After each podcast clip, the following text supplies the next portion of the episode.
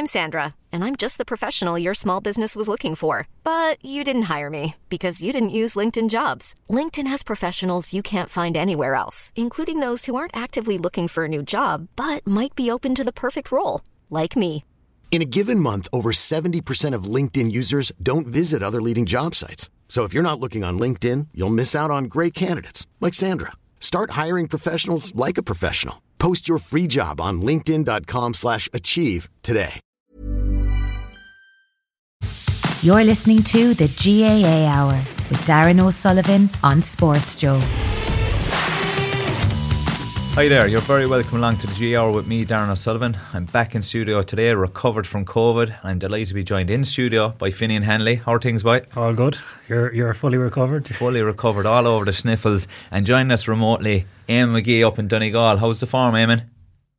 Good, Darran. All good here. Good to see you back. I'm all good. I nearly turned up head to toe in Kerry gear today, but I said, look, I'll keep it low key today. It's only the league is all I'm hearing all Keep the time. it council, yeah, it's Keep- early doors. Keep it country. But um, I suppose you, are flying off. I know, I'm not trusting you know you'll be building Kerry up, but we're going to play it down today. But I suppose the one place we can't we can't play it down is Clifford. Um, he put in a performance the weekend that was just. Ah, look, I was saying to a few Kerry people like you can't you can't play him down anymore, and I always thought playing with the Gooch. You know, I'd always say Gooch is the best of all time for me, and other people are different. But the way Clifford is going, he's just he's a sporting freak. I just don't know. Like we're lucky I have two lads in the full back line here with me. I, what you do with him? It's a good question.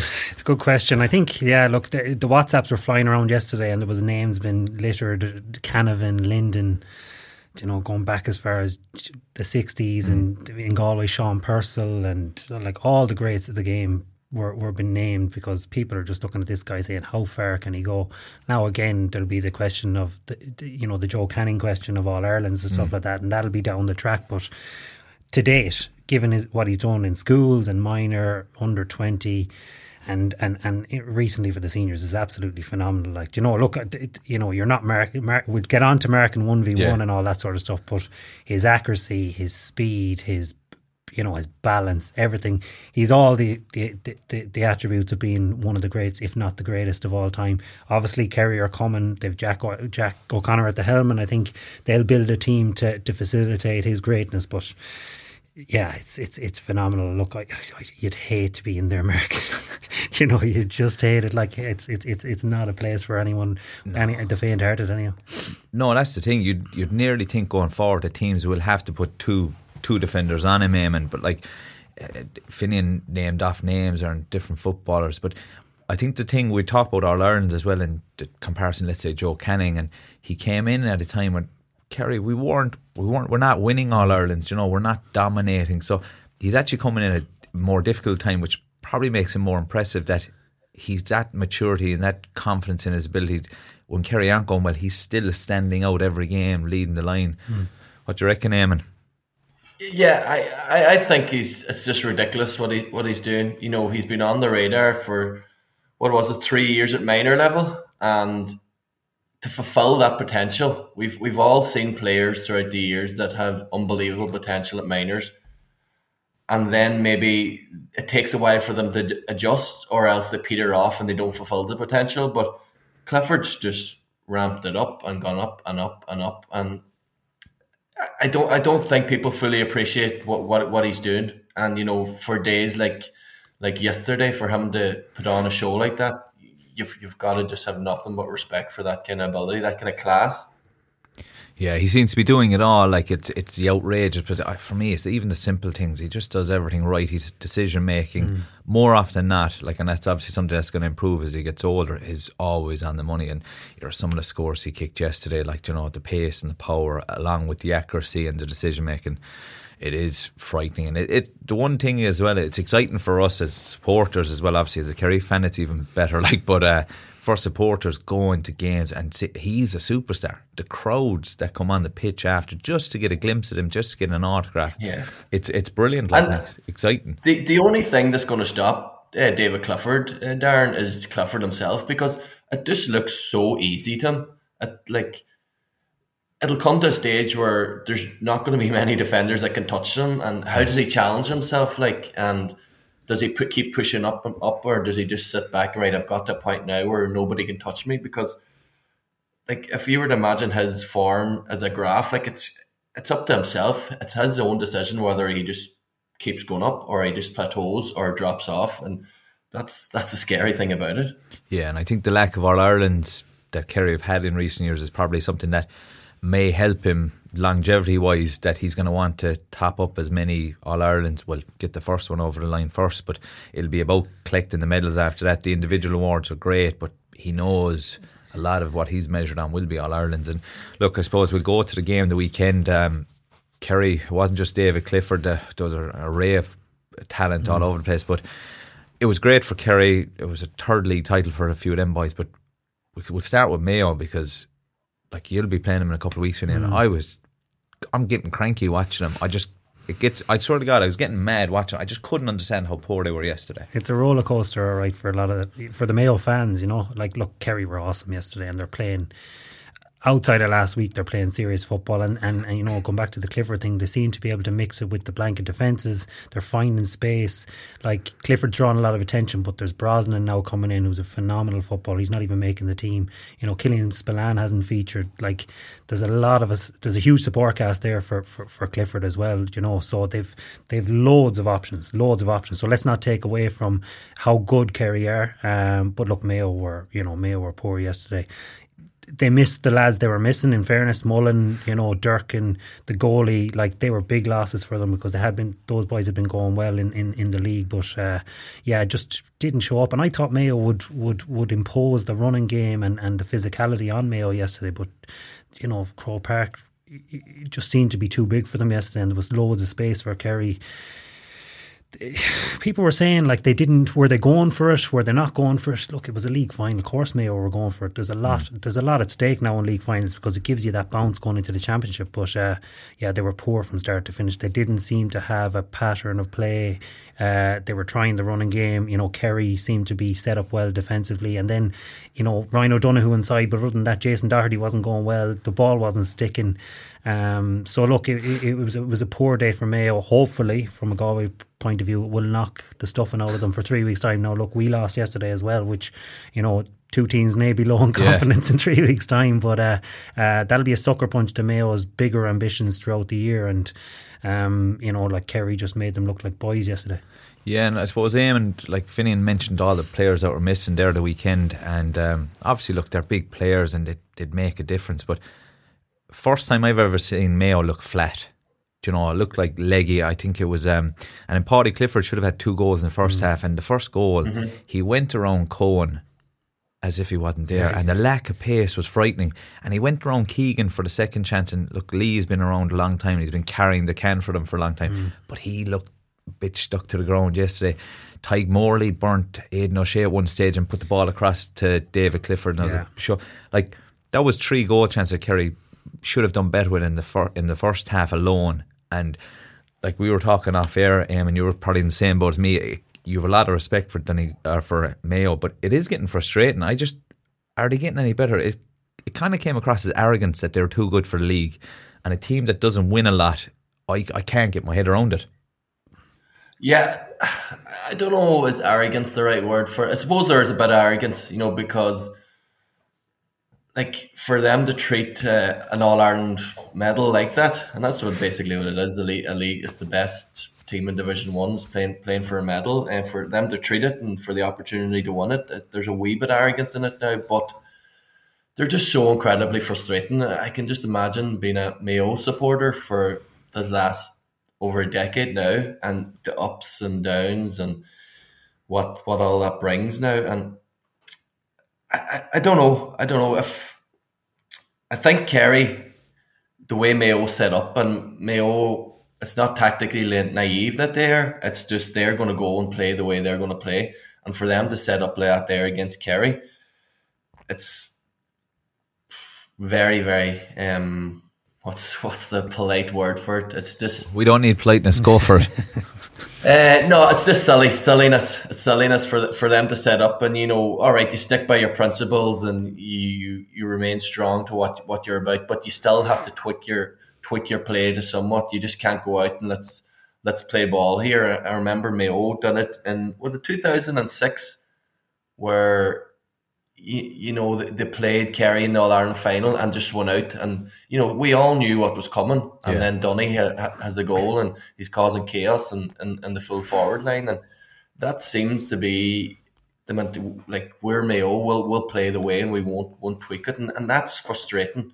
You know what would it cost to play someone there, two people there, even in front in front of Clifford, and just stop stop them men running through and stop stop that uh, that ball getting to Clifford. And I, I just don't know. Time's ticking for them. Time's ticking for them. So you, they, they, I think they're going to have to get a start. They're going to have to conversate, have a conversation where we park, you know, the confidence or the arrogance or whatever, and you know, start start looking at tweaking that that system that yeah. they have. Yeah, and look, I suppose not trying to be all negative with Mayo at the moment, but I was having a conversation a few days before the game, and we, we, I was naming out Ryan. I don't know who Cillian O'Connor was back fit. Diarmuid O'Connor hopefully won't be too far away, and I know Conroy's out for a bit longer, but. if you had the four of them available, all of a sudden you have four very good forwards. Mm. And I think Gooch mentioned it last night that Mayo are lacking that focal point and you two boys um, would know all about Aidan O'Shea on top of the square. I think they have a focal point there with four good forwards that they could be very dangerous, but there's no point having these boys in the forwards if you're running everything up to them because you see the way Kerry set up the last day, they are quite set um, mm. around the top of the D now.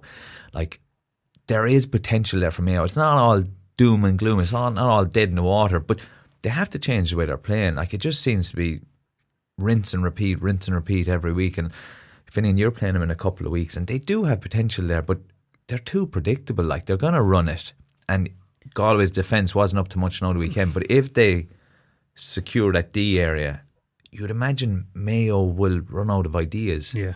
Yeah, no, and, and if you go back to Kevin Walsh's era, um, I suppose he had great success against Mayo by clogging up that D and, and, and making Mayo shoot from areas that they didn't want to shoot. They want to run it into that D and pop it off and get the score. So so he had great he had great success. We mm. we, we you know we three or four wins in a row or whatever it is. But just with, just with Mayo and Eamon made the point, you know. You know, when Jim McGuinness was over Donegal in 2012, they seemed to be, you know, you know, like it or hate it, they were set up at the back, and and and and that may suit Mayo because they've great runners and they're able to transition. They should be able to transition because the type of player James Horan picks a certain type of player: fit, strong, mm. fast. Yeah. You know, I I believe it's a lot of numbers based with regards to how high you can jump yeah. and all that sort of stuff. But Donegal and Eamon can come in on this. You know, in 2012 they had the perfect balance. They used to set up with two wide attackers on the on the opposition 40 and then McBrearty or Murphy and, and McFadden inside in a kind of a um, kind of a triangle. Yeah. And uh, once they transitioned into attack, they were kicking the ball, and they had big men to kick the ball into. And even on the wings, Liam McLoone would get there, or you know McBrearty, or these guys would get there, and, and they could kick to the wings as well, and they could transition really quickly. I think that would suit Mayo if they, you know if they had Jim O'Connor at, at twelve and, and, and someone else at ten, maybe Jason Doherty, good ball winners, and then two really good strong ball winners inside. You know, Jim McGuinness over Mayo in the future would be yeah. an interesting one, um, given that style of play, and I think that would suit Mayo. But look, as you say, it's very predictable, and I think teams will start to look at trying to suck the runners into that D and turning them over quickly in, in, in the next. Galway may look at it in three weeks' time. Yeah, and look, obviously, look, we talked about Clifford earlier, and as much as I don't want to be building Kerry up, it, it's kind of hard not to build them up after the weekend. And for me, the most pleasing aspect was defensively, I think they've got that structure right. I think Tadhg Morley's been a revelation, and even the goal that Gavin White got, obviously he's been out injured mm. for a bit, but he he's a powerful specimen. But the the goal actually came from a turnover in the D, where a ball went into actually Aidan Shea, but it was Jack Barry who was in with him, and instead of just leaving him win it and standing off him, he threw himself from behind him, got a fist in, it broke out, and then you were able to see counter attack and look the pace of Gavin White. I it's hard to think of many that'll stick up with him. But like, it's been a huge thing for Kerry. Jason Foley, who for the last number of years has been doing okay, not not too bad, but the talk has been Kerry need a full back, but they've put in Jason been full back and having Tadhg in front of him, a player who I actually thought might struggle this year because he's mm-hmm. had injuries and he's been around a while. They have that structure right at the moment and that balance, and they're protecting the D. And I suppose if you look at the most successful team over the last decade, Dublin, where do they get their scores? Mostly around the D. So, Eamon, I'm looking from a Kerry point of view, it's you, you forget about the forwards for now. Getting that defensive structure right and bringing in Tally seems to be the the big turning point for Kerry. Yeah, and, and just on that point you made about Jack, Jack Barry, you know, people when you have that structure, it means that you can really go all out for that for that ball. You know, if you're if you're sitting back, if like if Mayo are getting the press on, it gets out from the press and, and it's a one v one. You nearly have to let the defender get the or the forward get the ball because you, you can't commit like that. But because there's a structure in place, because there's cover in place, you know Jack Barry can go for that ball. Doesn't let Aidan O'Shea get it. Can go for the ball hundred percent, get the hand in, and you know the numbers just break at pace. Like, and, that affords you to do it. Mayo are good at what they do, but you know there's always a danger of a slip. You know there's always a danger what you know Paddy Pot, or Clifford David Clifford did to O'Hora yesterday. That's that's where Kerry that's where Kerry are coming into their own now. They've got the structure. They know that they're going to get it right at the top, the top end of the field, and it's for me. It's Kerry's All Ireland, All Ireland to lose. I hate to put this on you now, Darran, but for, for me, you know, it's it's it's up to them now what what what they do and and how they obviously they're going to have to change it about for diff- different teams. You know, teams will teams will recognize patterns in their playing. They'll they'll say, "What? How can we get at Kerry?" But you know, they, they they have the foundation now to go on and win that All Ireland. Yeah, I think you're right, and I, think even the the greatest Yera Yera Kerry fans, we'd find it hard to. The grass play. is green and the yeah. sky is blue. Yeah, yeah. we've heard it before. But it's it's very hard at the moment because they actually have a lot of options, even in the backs, which yeah. normally you'd say you have your six backs, and this fella's lucky to be on, or maybe he isn't. But like we've had injuries and fellas have come in and uh, Dan O'Donoghue from Spa came in at the start of the league, did really well, got injured, and Graham Sullivan from Dromid has come in and done really well. Obviously, Gavin White had a forced injury, was out. He's come back, looks fresh, looks strong. Tadhg Morley, as I mentioned, Jason Foley looks mm. like a mm. new player. Um, so they have options. I think the biggest decision for Jack is going to be personnel, who goes where. Paudie Clifford was excellent again yesterday. Gets his hand on a world of ball. Should have had maybe should have had two goals. Yeah, yeah. Probably should have two good saves with a goalie. In fairness, but Seánie's going to be at eleven. And even though Paudie was brilliant there, and people say, "Oh, that's his best position," and he's just free flowing, he's kind of playing in his own little game as well. Whereas Seánie and the forty kind of creates more structure. Yeah he's set there. Players know that there's always going to be someone in that centre forward position, which helps Kerry structure and it helps him to come out. So there are decisions there to be made for Kerry, and I suppose they're not they're not complaints or anything like that. I suppose you mentioned uh, Tony Brosnan and Killian Spillane, who you'd imagine were going to be starting this year, but Paul Geaney, one of the older heads. He was unbelievable yesterday. Yeah. Do you know, even take the scoring out of it, he just he's a classy player. He's calm on the ball and it's going to be about getting the personnel right. I thought Stephen O'Brien had forced his way into that wing forward position, but Dara Moynihan came back in yesterday after injury and was brilliant. And I suppose a player I want to mention is Killian Spill or not Killian Spillane, Adrian Spillane. Yeah. He was outstanding yesterday, and he is a worker, and he seems to be that wing forward that Jack wants you know, he wants that fella who can be up and down in transition. And in fairness to Adrian, he'd fight with his fingernails, which is always good to and have. Burns as well is coming. Yeah, in, another know, option coming yeah. off the bench, loads of legs. And in fairness to Burns, his first instinct is kicking, which plays into what Kerry are doing. So mm. for me, it's going to be can Kerry get that balance right? Yeah, going yeah. forward, and that's where they might struggle. Are we going to be seeing the um, over the last few years? We've seen Dublin teams you know, Dublin versus Dublin. We'll we'll start seeing yeah. Kerry versus Kerry now. You'll be seeing the text going around of the Kerry 15 playing the Kerry 15 and, and, and who's better. But look, you know, they still have to get over the line and, and, and going back to Mayo, Mayo won't go away. Look, mm. they're high octane, they're great. You know, it's great entertainment. Yeah. It's great to watch. When they're on, they're brilliant to watch. You know, they're they're a million miles an hour and, and, and it's just full gung ho for the game, you know. So like look, they'll be sore after yesterday, and it was a huge disappointment to get beaten in that manner because they were so close in Killarney a couple of weeks ago to, to beating Kerry, which I, I, I thought they should have on the night. But um, it'll be interesting in three weeks' time now. Two teams coming off uh, uh off bad bad losses that you know they would have won for those games yesterday, and you're going to have two you know managers managers under pressure, two counties where you know supporters yeah. don't hang around. Um, so so there's a lot riding on it. It's it's it's, it's a huge game. So hopefully Mayo are, are flat as pancakes, and uh, and uh, our boys can can get the win.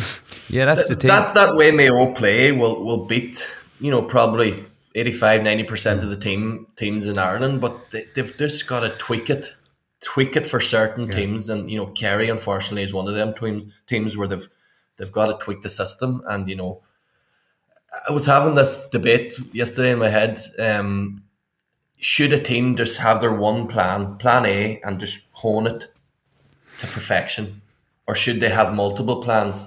You know, and be able to adapt and again, Dublin were so good at it. Like, so mm. what's the best route to go down? Do you become so good at your your one game plan, like Mayo seem to be doing, or should they be able to be adapting? What's what's what's the best approach? You know, I, I didn't come up with an answer there, but uh, it's it's it's definitely definitely a debate to be had. But but Dublin, I suppose, look, people talked about Dublin for years and how they play and their full press and their joy to watch. Cian O'Sullivan was a sweeper for six, seven, eight years. They they weren't stupid. You know, obviously after the Donegal thing in, in 14, they won 15, 16, 7. But Cian Sullivan was free. Jack McCaffrey was free. They always protected the full back line, always. You know, and at times they had 12, 13 players behind the ball. They they cut their cut their cloth to suit, you know. So Mayo are, but are similar. similar. The important thing, Finian, is that Dublin learned. After a loss in mm. 2014, Dublin yeah. went back to the drawing board. Like, Mayo have have not gone back and says, right, we need to tweak this, tweak that, tweak that. They've just become better and better at mm. what they're about, and you know that's fair enough if that's the route they want to go down. But it, but it's it's going to cost them. Yeah, but in terms of that Dublin team as well, like the likes of Cian O'Sullivan, he knew his role, and so often teams never played with six forwards up against mm. Dublin, so they dropped a player back, and Cian O'Sullivan had the intelligence to just marshal the whole defence. Yeah. He, he look it was effortless to him. But Dublin always as good as forward teams. They had the best scramble defence. They saw danger before before yeah. anyone else did. They got around in their twos and threes. They protected the D. And if you look at a lot of their scores over that dominant period, it's hard to pick too many outrageous scores. They were all worked into that scoring zone. They were a big percentage team. They weren't taking, yeah. they weren't losing ball. They did the basics better than everyone else. And to be fair, they probably worked hard than everyone else because they saw the danger where it was and they sacrificed. They had a great understanding of each other's roles as well, and that's the that's the beauty of knowing your system, and maybe the hard part of juggling from two to three different systems. You can get caught between which between a rock and a hard place really, and some fella thinks he's pushing, another fella thinks he's going to drop off. So Mayo definitely need tweaks. Like I just think they're their style of play will get you so far. But when you're when you don't have that outstanding quality up front, which has always been where they've been held back, you need to find something yeah, different. Yeah. And there's no point going into a shootout if you don't have the shooters to outshoot Kevin McLoughlin's a big loss. He came on yesterday, but Kevin McLoughlin, his pomp, really made Mayo tick. And they did play him as a sweeper a couple of years back, and it, it seemed to work quite well because he's really intelligent. Mm. And Kevin's instinct is to kick the ball. Yeah. Um, and I think Kevin McLoughlin was probably underrated because you had O'Shea and you had O'Connor. But Kevin McLoughlin, like obviously he's pushing on a bit and he seems to be a, a bit player player this year, but he made Mayo tick. He could get you from the full back line to the halfway line with a decent kick, and he always looked to kick inside. So, you know, a player like Kevin McLoughlin, I don't know is he going to get to the fitness levels, but they miss yeah. him. I think. I think they. But that's the thing. It just shows their over reliance on the same mm, players. Yeah. Now they've brought in a few lads, but they're still very reliant on your same players digging them out of the hole when things aren't going right. And unfortunately, time catches up on everyone. And Kevin McLoughlin's game, which was a lot of energy, he never seemed to get tired. You can't keep doing that mm. in your mm. thirties. And I suppose the big thing for me is how they're going to react. And we mentioned um, the Galway Roscommon game, another high scoring game. Galway kept going till the end. I don't think right they'll be disappointed, but they won't be as bad as Mayo are today. But we mentioned it on the show uh, last week about losing the last game of the league before the the final. I'm going to quote you both on it. The Galway had too much quality to lose this final. Both of you said it. Yeah. But we did talk about the this the threat of Roscommon. And look, it was a very good game. It was open, defensively not great. But the standard of athleticism, the running of the game, but the kicking by Roscommon and Galway, to be fair, was outrageous. The the quality on show was was incredible. And I know, look, the both will have a lot of work to go into, but it was a great game of football for neutral. Yeah, oh yeah, it was brilliant to see. You know, in Croke Park, dry day, big score, and there was you know, I think they scored more than the Cork hurlers Yeah. the night before. But look, it, you know, and, and it's great. And I've been involved in a few of those games for Galway where we've scored a lot and, and, and shipped a lot as well. But, you know, Roscommon, I suppose to go to Roscommon first, they've definitely, you know, they've always had good kicking forwards, you know, and they've been trying to play defensive half forward line. Yesterday, you know, was different. You know, you, you had Kieran Murtagh back, who's an out and out scorer, f- brilliant, brilliant player, um, very accurate. Carl Heenan, who was man of the match in the Sigerson final, um, I was involved. He was involved with us in the freshers a couple of years back with NUIG. Serious footballer. Now he was playing out the pitch, and he'd been taken off early in most of the league games this year, which I was kind of surprised at because he wouldn't be a twelve; he'd be an inside forward, and this guy can score from anywhere. He can, he can, he, you know, he'd take one off from the sideline. So I, I think what Anthony Cunningham's trying to do with him is is ease him into the senior, saying, look, you can't be shooting from the corner flag, but this guy is one for the future. So to see him in there was a real statement of intent that Ross Roscommon were going kicking scores yesterday from all angles. Connor Cox, obviously, have Murtagh, who will start in the summer. He's a, he's a phenomenal player. We'll get on to his goal, but um, they had loads of options. Keane McKeown's a fine this year. So Roscommon, Roscommon look good. They look really, really good. Um, and they'll, they'll bother any Galway or Mayo in the kind of final. Galway, similar going forward. We always know Galway will will will will will push on and kick scores from all angles. You've Conroy, you've Comer, you've you know Johnny Heaney can kick scores. You've you've, you've, you've scores from everywhere. The problem was is, is at the back, um, and and people will always say we've been watery at the back, but yesterday was was you know Roscommon could have kicked more, and you know.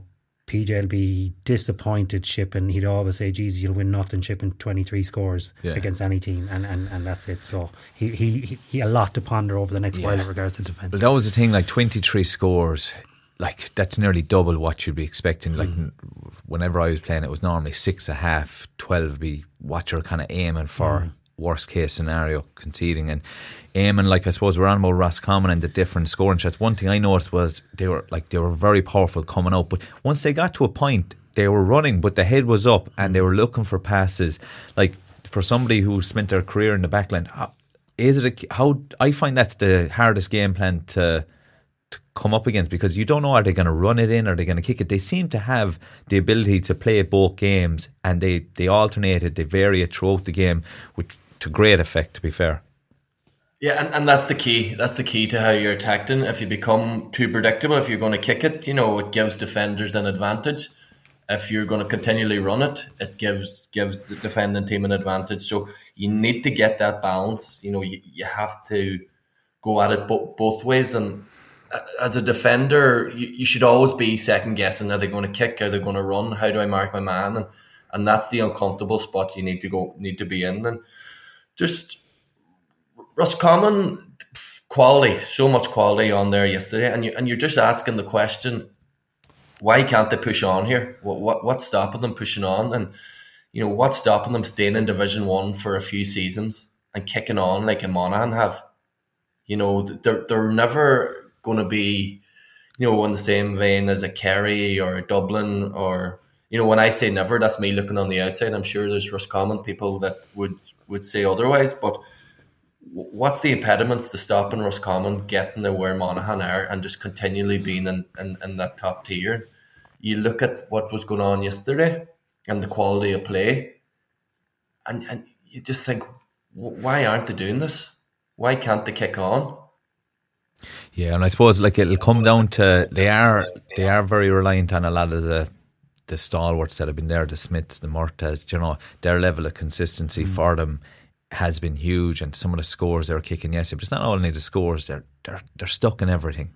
They need someone to drive out there there, the dailies. They seem to be the same names popping up. And it's gonna be about what players they can bring through as well to kind of help back them up. Because a lot of them players are coming to the I suppose the, the golden years of their career. It's, mm. it's getting harder, mm. like, but they seem to have it all, and it is for me.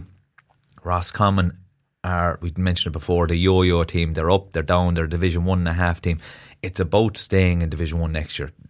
Even if you have to sacrifice the free flowing stuff at times, go defensive in games just to survive, and then you can kick on. And I always felt that that was the problem. Kevin, when they were there, we mentioned it a couple of weeks ago. They were very good for sixty odd minutes in a lot of their Division One games. They lost out, they got relegated, and they tumbled through the divisions. So a lot of it is your first year in Division One. You just have to survive, and sometimes you have to sacrifice the style of play you want to play initially, just to stay in there. Um, but for both teams now going forward, obviously it was brilliant to watch. But defensively, like we're going to talk about Murtagh's goal, the finish was outrageous, but the defending, like I have two defenders here with me. Um, I'll always be on the forwards side. To be fair, it was brilliant, but I was embarrassing the defending. He, he seemed to stumble through four defenders who I don't know what they were doing or what they were looking at, but like Joyce on the sideline must have been pulling his hair out. You can have too many people in or around as well, and Eamon will know this. Sometimes it's it's the anybody, somebody, Yeah. nobody. Like you can have, you know, I know Sean Kelly and Conroy was there, and kind of saying, well, someone's going to grab him or someone's going to maybe pull him down and give away the free, which is the sensible option or whatever. But you don't think of, you know, anyone with the knack of seeing the future that is, is in good shape, but you just don't think he's going to cut in and go for it. But you know, when you've got a player, you know, kind of a, a, a maverick, like I think Jeremy is a bit of a maverick. He, Yeah. he, he plays on his own terms a bit. You know, he's been kind of in and out, and he's good enough. He's as good a forward as in the country on his day. And when I've seen him, he's phenomenal. He shows he's, you know, but he seems to have no issue going for it. And we were just kind of stuck saying, well, Conroy has him or he has him, whereas. You know, as a collective, That was about it. He had three or four lads who had him. Exactly, but know. if that was Kerry, you know, given what they were there, and Galway when Paddy Tally was over them as well, they'd have sucked him in Mm. and absolutely mauled him. Um, but but but again, it was it was it was a case of he's going nowhere, he's going nowhere until he went somewhere Yeah. and, and, and finished the game. So it was look, it was a, it was a brilliant brilliant individual goal. Um, and but again, look, the defending both teams will be looking at the defending over the next the next couple of weeks and how to really tighten that up because you know, as we know from the past, I know certainly from the past, you're going nowhere unless you've got a tight defensive structure. Yeah, and look, obviously, look, uh, the main. Murtagh's goal, sorry, Darran. Yeah. Murtagh's goal was one of them moments, you know, you can see in the season where it goes up in the video analysis and, you know, people are savage, the individuals are savage, and, you know, the, you spend a good hour discussing this one clip. Yeah. Like, it can nearly become pivotal to your season. You know, we'll never do this again because, you know, as a, as a defender and, you know, a wee bit of an interest in coaching. Defensively, that's just shocking. And sometimes there's moments like that, you know, be it an attacking perspective, a defensive perspective, that there's moments like that where you can nearly bounce off that, hmm. use that there as a reference point for your whole season. This will never happen to us again. And, you know, you'd like to think Galway will will learn from that and we, we won't see something like Diarmuid Murtagh getting through four four Galway players or whoever, you know, a Mayo man getting through four Galway players and putting it to the back of the net. But it's, it's moments like that there that can nearly define a hmm. season. I don't know if you've ever been in that dressing room or that analysis session now, but He, he- you know, I remember with Donegal where there was moments where, you know, teams were getting shots off and it was just three or four shots off and, and that nearly defined this mentality that teams do not get a shot off easily. You're right. Yeah, I think I think you'd, you'd hate to be in that uh-huh. video tomorrow or tomorrow night. You'd hate to be in that video analysis session because you'd be your your your hands would be over your eyes, going, "Oh Jesus, what we could have done or what we might have done, and we should have maybe pulled them down on the sideline and given a free away." You just as a forward, you're actually often, you know, you, you track back and you're caught in that position where you're just not really good at defending, or you're, it's not high up in your list of priorities. And I remember one, I think it was 2013. I was kind of coming back from injuries, and uh, I was in Dublin at the time, and I was playing league games, but I wasn't training, and we were down a pile of bodies, and I was, I was cheating through games. Really, I was staying up maybe 60 yards backheeling the ball into but I wasn't really doing any defending or I wasn't tracking or nothing because I, I didn't have it in the legs and I knew what I was doing. Eamon knew what I was doing, but I got caught for three or four moments like that where it was, oh, I nearly got there. And I remember Eamon ring me um, to say, look, there's video analysis tonight. Uh, You're obviously not down for it, but I'm going to town on you. And I remember he went to town on me in training, and I my phone was hopping all night off the Kerry lads going, Jesus Christ, Alma, you're dead the weekend. Eamon absolutely ruined you. and I thought, grand, I look, I knew it was coming, but he made me do it uh, the weekend before an away game with him, just me and him in the room going through it. It was mortifying, and it was only the two of us. By the end of it, I was a week laughing because it was so bad. It was, embar- but I never got caught for it again. Like, but sometimes you do need to be highlighted, but it is, it's embarrassing. But as a forward, I was kind of sticking to, ah, but that's not my job. Yeah, I'm yeah. a forward or whatever. But I suppose it's not all doom and gloom from a Galway point of view. they kicked a lot of scores themselves and they're probably looking at Mayo and how much they shipped and how open they were and how much more they could have shipped. But I suppose I don't want the game to go by without mentioning Conroy because yeah. his kicking was frightening left and right, anything outside 30, 40. These weren't tap overs like. These were massive scores, and Comer obviously was very good inside. But Conroy, like, there are a lot of good free score midfielders at the moment, but Conroy is definitely top of the pile, and his form for Galway has been unbelievable. Like, yeah. so the battle um, with Ruane in a couple of weeks will be outstanding. But look, the kicking, I, I don't know, have I seen a midfielder kicking so freely, effortlessly off both feet ever before? Yeah, when he look when Paul is Paul is a super super I suppose Galwegian first. He's he he, he loves playing yeah. for his county.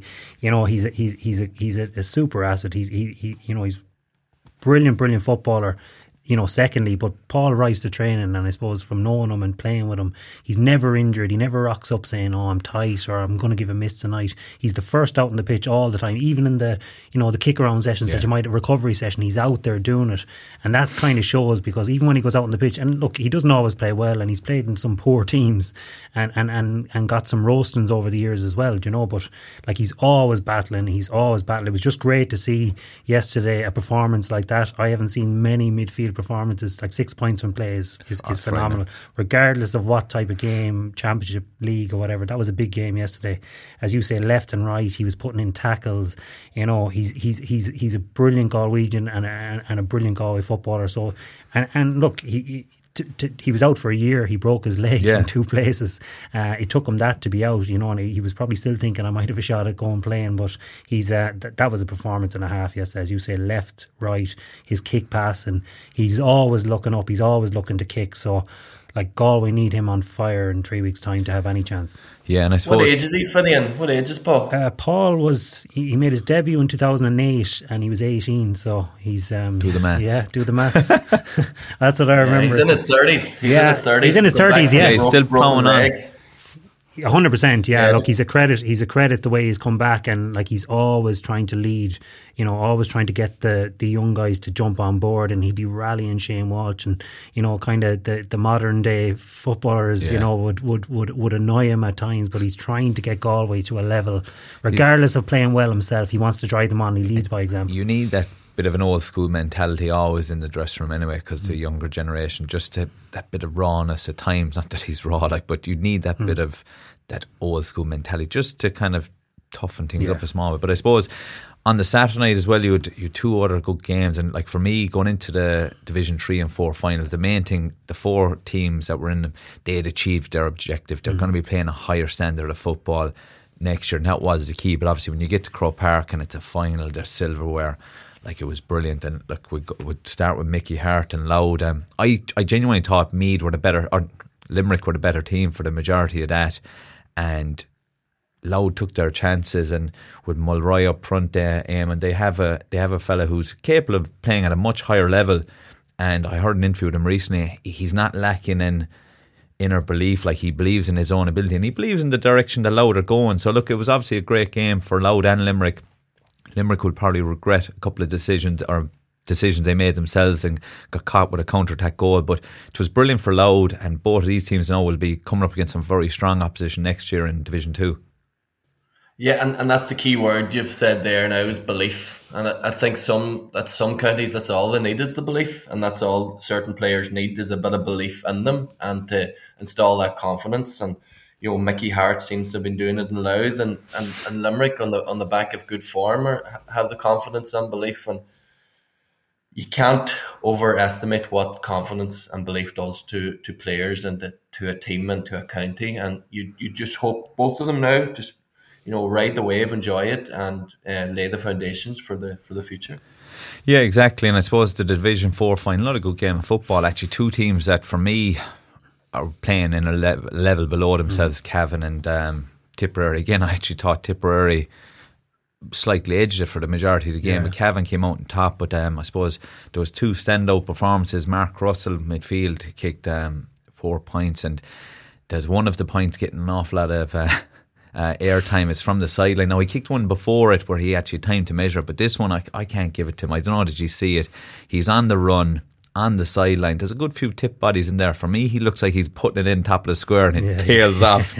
and it's one of the ones where you lift the hand and you go back the field as if you meant it. But uh, he'd be uh, Paddy Russell, the ref- former referee's son. Um, he was heavily strapped in the knee as yeah. well. Like so, he put in a fierce shift. Uh, by all accounts, he had to ask to be taken off. He was he was out in his feet. But it was a good game of football. And like that, both teams are going to be going up a division. Yeah. I still think they'll be playing a level below where they should be. Two good teams on their day. Um, but like that, it was another good game of football. Yeah, no, it, it was, and uh, obviously, tip, both teams have coming off the back of you know Ulster and Munster yeah. championships, and then to end up in Division Four. But it just goes to show, as you say, you can you can you can fall Derry, happen to Derry, and you end up. But look, it's not you bottom out, and the only way is up and you can start moving through the gears. You'd expect both teams to really compete in Division Three next year. But uh, Paddy Lynch fine yeah, for for, for Cavan. You know, looked looked looked elusive. Looked you know really really keen to get scores and, and go for it. Look, Cavan are Cavan are you know good traditional football inside. They you know they were in Division One. Obviously they are where they are, but you know Gearóid McKiernan is still knocking around. He was yeah. their top scorer in the league. You know they have a bit of leadership, Faulkner and these guys as well, and they have a really good manager in Mickey Graham as well. So you know, but but that said, like they'd want all the confidence going up yeah. to Antrim in a couple of weeks' time. Like that game is, there's already been a bit of hype around it, so yeah. it, it, it, it, it's a tough one to be heading up there for them, and uh, it wouldn't be a foregone conclusion on what I saw on, on, on Saturday night. No, and like that, I suppose the one thing they'll have in their favour now, and it's the the main thing was getting promotion, but they got to climb the steps of the Hogan stand mm. and collect silverware, which is always a great boost. And it wasn't it's only a couple of years ago that they collected an Ulster title. So they have a bit of winning yeah. history, which is good for them. So they'll go on and look, they got the main objective to promote it, but they got a bit of silver and probably a night out celebrating as yeah. well. So that law build into a, yeah, it is, yeah, a bit yeah, of key, bring a bit of bonding and brings the group together. It's always great when you're winning, and that's another reason why we get annoyed with Mayo when when it doesn't look like they're taking a Division One title seriously. But I suppose going away from the games, there's a couple of talking points as well. Um, Kerry are stuck in this one as well, Eamon. With the we were we were renting and raving a few weeks ago, Corrigan Park or nowhere, and now it seems to be Uí Rinn or nowhere for um, the Cork footballers. But or it's just a bit of a turkey shoot, so it's it's well in keeping with Cork football at the moment. No, it's it's completely different to the Corrigan Park situation. We we, we, we need to add to add that, and you know, if, like I think there's an element of the Cork trying to ride in the, on the on the back of that, and, and it's it's completely different. Um, you know, the the root cause of this is Ed, Ed Sheeran. Um, Ed Sheeran concert pri- prioritized over a Cork Championship match, so that's that we have to go back go back to and remember at, at all times. And you know the discussion mentioned on the Sunday game and I think it made a good point in terms of you know we, we shouldn't be punishing players and the team for you know previous board members decisions. And you know decisions that were made in the past that were made ill ill judged or unwise decisions if if if you get me yeah. I suppose for me, I'm kind of unusually enough. I'm actually in the Cork footballer side for this, and I feel sorry for him because look, they're, they're going through a tough time. Look, they, avoided division, getting relegated Division Three. They're coming up against a team, Kerry, that are a lot stronger than at the moment, and they need to avoid a hammering. And now they're being put in the middle of this. Um, that Páirc Uí Chaoimh is their stadium. Páirc Uí Rinn. I remember when it came out first, I tweeted that it's not fit for purpose, mm. which it isn't. Now, it probably is fit for a Kerry Cork game now because there's not going to be that many wanting to go. Definitely not from Cork anyway. Mm. Um, but it's just it's an awkward. One. I just think the county board have let themselves down because look, they they put this concert on in a GA ground in the middle of a season. Whether they knew the split season was coming or not is irrelevant. I just think it's madness. I know they have to make money and whatever, but the money that goes into these stadiums and the pitches and the work that goes into getting right, and then you're putting a concert on it, you know it's going to mess the pitch up, yeah. and then you're more money then fixing it, whatever. So during the season, I just think it's wrong that you're putting concerts on right there. They need the money or whatever, but they knew this was coming. They also know Uí Rinn isn't fit for purpose purpose in, in terms of Kerry versus Cork. It's always Uí Chaoimh or Fisher Stadium. Otherwise, Cork wouldn't have been coming down to Páirc uh, down to the stadium yeah. while Páirc Uí was up. So they should have said, right, either we'll come down to you and we'll two years in a row in Cork, or we'll give up home advantage this year, but we're not coming down. We'll go neutral. So at least we're not going Yeah, down to Limerick Kerry. or- yeah. So they had an option. This was this should have months ago, Yeah, weeks ago, whatever. But they've left it go on. Now the footballers are stuck in this position where there's a bit of a circus around it, and I can understand them not wanting to come down to Killarney, where Kerry haven't lost a championship game in twenty odd, nearly thirty years, I'd say, and they're playing a, a weak Cork team that are just trying to probably not get hammered at the moment. So I, I feel for him now at the moment, and I was only thinking, would Kerry come out and say, look, if we put it back a week to the 14th, can you have Páirc Uí Chaoimh ready then? Because I don't think Kerry care where they play him. Yeah. But it's, and like, it comes down to money. Well, well, that's it, and we're we're on here talking about last week the GPA paying expenses to Yeah. players to go train, and now we're talking about the county boards have a concert on in the middle of the season. It's a GAA ground in Yeah. a GAA season. The GAA games should be there. Simple, simple as that. Yeah. Or where are we going with this whole thing, or, or what's going to happen? So, like Páirc Uí Rinn, put it in Páirc Uí Rinn, and you know it might give Cork a. You know, some sort of chance. They're not going to win, but it might, you know, it's a sandy pitch. It Yeah. doesn't play as fast as as most pitches. You know it. Like And I, the funny thing there, is- it's very sand. It's yeah. very sand based. And the so pitch is about the best thing about it. Yeah, There's everything else around it, like getting to it as a supporter.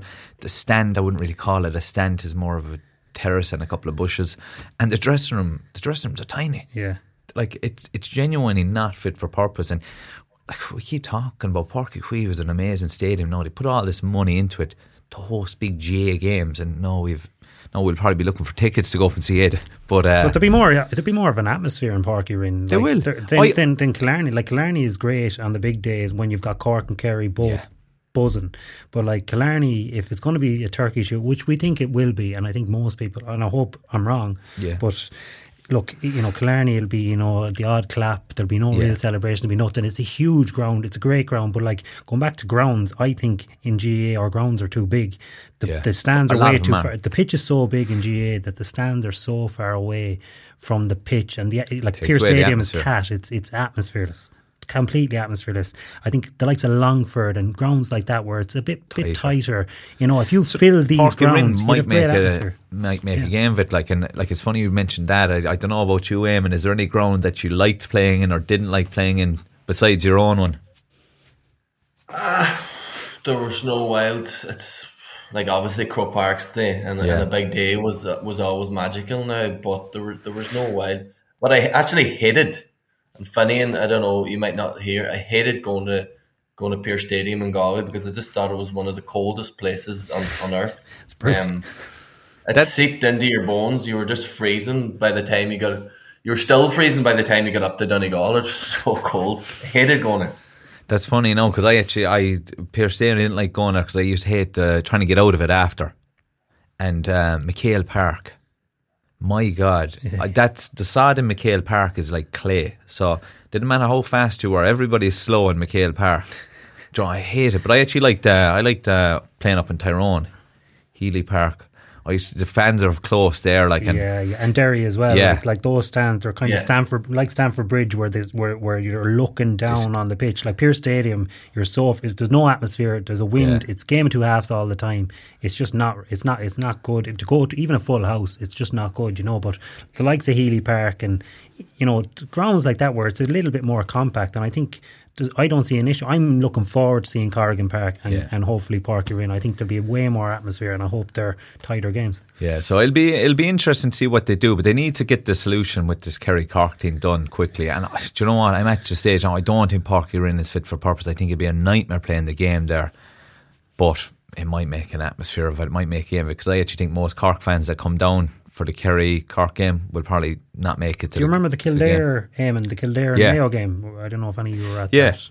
Yeah, Yes, that was no. that was a bit of crack. Do you know Yeah, what I mean? do you know what it makes for it? But I suppose It's all about gonna- money. Yeah, that's that's the be all and end all. It, it always comes down to money, and look, unfortunately, that- that's what makes the work. You're going go to. Ed Sheeran as well. Of course I am. It's very good. He's one I'm his biggest fan. But I suppose going back to the Division One game, we're going to go back to Clifford and O'Hora, and I'm delighted I have two good sledgers. I mean, two full backline players with me, but um, there was a bit of sledging going on. I actually didn't mind it, and poor old O'Hora was getting a, a rough doing on social media last night, and I was there. This is going to be unusual now. I'm coming out supporting the Cork footballers. Now I'm supporting the the Mayo corner back, but he comes across a good guy to me. He took in a Ukrainian family and everything there in the last couple of weeks, but you know Clifford's no angel, so Clifford was definitely winding him up as well. But um, look, there's I think a big deal is made out of sledging, but it's going on forever. It's going on forever, and it's one thing that, in fairness, we get away with as forwards. But forwards are brilliant at it, but we just do it differently. We don't look as aggressive when we're doing it because it's normally smart arse comments we're doing. And look, I suppose you're two lads there who'd been stuck marking some of the best forwards in the game, and I'd like to know what kind of comments you were throwing at them, Eamon. I'll go at you first because you're trying to hide a smile there behind your hands. I'm just laughing. I'm just laughing. Um, no, what I would say, I think you you hit the nail on the head there. This doesn't define O'Hora in terms of if he was, even if it was, you know, totally unprovoked. It doesn't define him. Like he's a good guy. People mm. should remember that. People, you know, and so I seen it yesterday uh, on social media. You know, making this judgment column as as an overall character, as an overall person, because he, you know, talks a bit of nonsense during the during 70 minutes of football. Like, and I always, that's the one thing, I, I was an awful, I don't know, can you say it, dickhead for the 60, 70 minutes. And then I'd like to think I was a good enough skin. But for that 60, 70 minutes, it's, I'm not someone that, you know, I'm overly I don't know what the word. I was just being a dick most of the time, to be honest with you. And you know, we'd all love to live in a world where, or play a sport where, you know, there's honor there, and but people are always looking for the edge, and you know,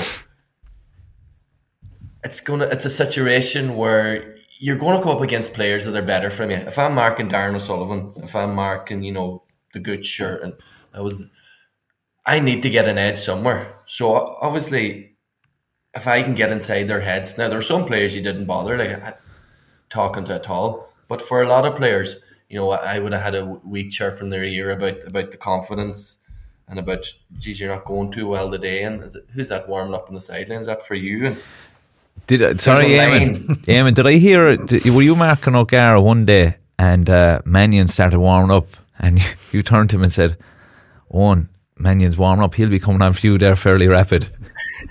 yeah, well, well, well, that was it. Like that, that was due to the case because you remember that time with the Dublins, there was savage yeah. competition for places.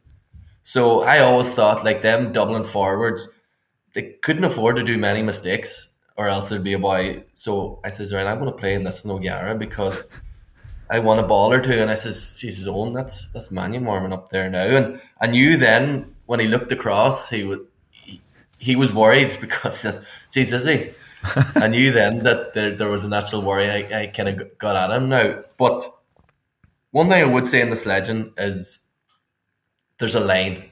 There's the, if you're ever you know take it personal. Yeah. There's grand me going at Darran O'Sullivan or Finian Hanley and saying, "Geez, you're not too good today." But if I take anything personal into that, there, you know, that's crossing the line, and you know that's the kind of sledging we don't need. And you know, I, I personally, you know, I enjoy the bit of flipping banter that mm. goes on in games, yeah. and you know, I, the, the bit of crack that was going on the Tyrone, the Armagh games, and I, yeah. I, I, I love that. And you know, people shouting, "Oh, we want to," you know, don't be at it, and you're a total arsehole if if you do say something, then.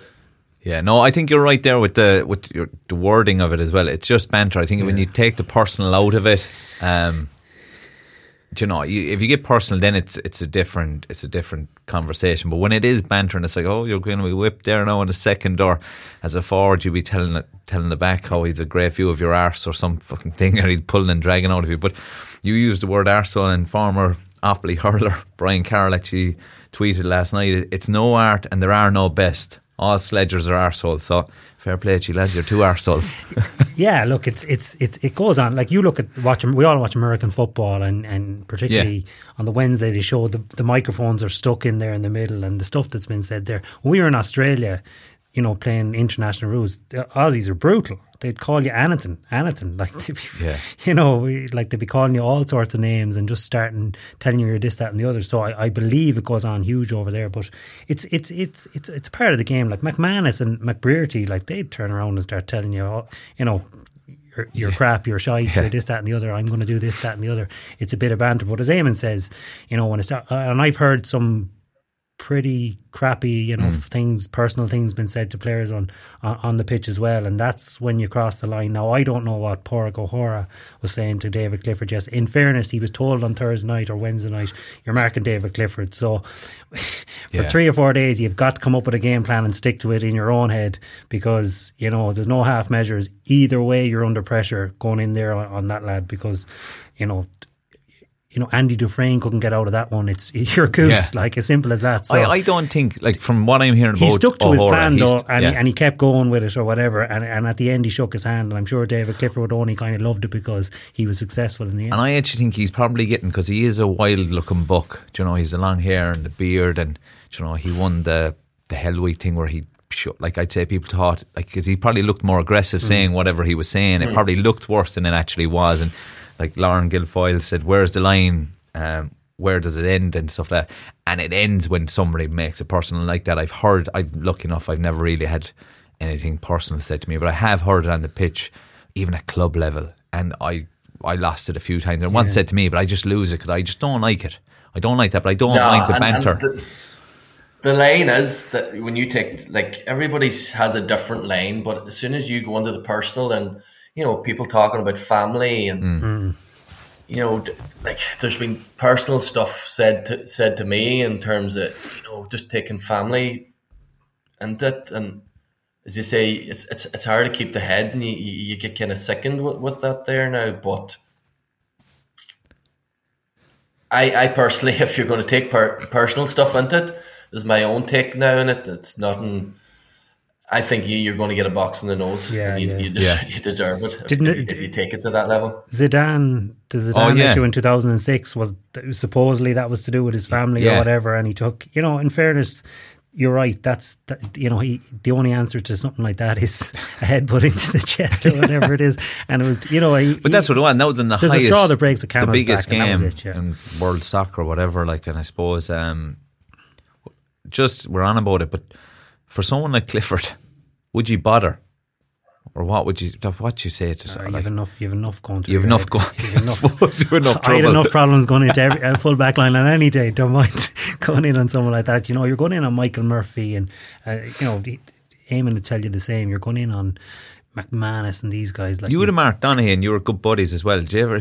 Like, I can imagine yourself and Donaghy hopping Donaghy ball. was Donaghy wouldn't say much, but he, you know, he, you know, Mike Meehan as well. Like they'd be dirty enough. Like they, you'd, you'd know they'd be physical. You might Yeah. get a box into the where you wouldn't want a box or something like that. you know what I mean? And he'd just keep going. Donaghy, be, he he'd out talk you to his Yeah. own teammates. Andy Moore and the same. They'd annoy you with talk and and organise and all that. Just Yeah. going, this lad won't shut up. He mightn't, mightn't say anything to you, but the likes of Mike Meehan, if you were getting too tight or you were saying anything, you get a box into the chest. That's it, and then he'd move away from you, and that, and, Yeah. and that was it. So some players were like that, but uh, Donaghy would just kind of he'd be rallying the troops. He wouldn't be talking to you. In fairness, yeah. So we'll do. I just. hey, I found you could you could get into a wrestling match with him, no bother. Like, and and, and we many's a wrestling match we got into, but th- there was just no point sledging him because he was just focused and it was just water off a duck's back. And there's certain characters that that are like that, but um, just going back to the Brian Carroll thing, that all sledgers are arseholes, like probably are for the sixty minutes, but just like that that that's it. Uh, he, I think he, he's a bit of a naive view in the whole world and on sport and and uh, you know Yeah, it's going nowhere. It's been part of the game forever, and it's not going anywhere. Otherwise, you're going to have 15 very quiet players on either team playing the game. But I suppose just going back to the league, seeing as it's all finished off now, have you any player player of the league for you? I'll start with you, Finian. Player of the league, and I suppose team of the league, all four divisions. yeah. Would, I suppose we spent the whole show talking about Yeah. David Clifford. Uh, it's hard not to, to, you know, like, and, and, and in fairness to Kerry, is great. It goes back to you know the point we were making last week about you know going for the league and playing your best team. And Clifford played a lot of the league, which is great, and it drew mm. us into you know if Clifford wasn't playing, I mightn't watch the Kerry game today, Yeah. but he was playing most days, and you know he was just absolutely phenomenal across a, a, across the board. He was just brilliant. You know, I think you know, Conroy's performance yesterday and Conroy throughout the league was good for Galway, but I suppose looking at Division 1, McBrearty was very, very good, really coming into his own as well. Um, but I think, look, you can't look past David Clifford. It's great to be talking about the Yeah. best player in the league putting in, you know, those performances Performances, because yeah. it really shows that they put emphasis on it now and, and that meant a lot to them yesterday. So he was the player of the league for me. What about you, Eamon? Player of the league and team of the league. Uh, pr- probably like the easy one is to go for Clifford, I think. Uh, and Easy option. sorry, but You're I think yeah. you know I'm going to go with Ray, Rian O'Neill, uh, and it's based on much like Clifford. Like the, he's been earmarked from a long way out as to be someone for for the future. And you know, initially I thought there might have been a few years trying to get up to the pace of things, um, but you know he's just he's just slipped in there. And he's he's took it to the level and, and he's grown and he's such an important player for for a man to do that at his age it's it's it's it's a big achievement now. So I'm I'm going to go Ray, Rian O'Neill in terms of team of the league. I, I, I don't know. I don't know. Uh, probably Kerry in terms of you know while I would have had my doubts about Kerry and the way the whole thing started off with Jack O'Connor. You know, on Kildare and you know probably announcing himself that he had interest in Kildare hmm. while in the Kildare job and announcing that he had interest in in the Kerry job. I didn't think he started off in the best, but he, he's just took off like a train, and Yeah.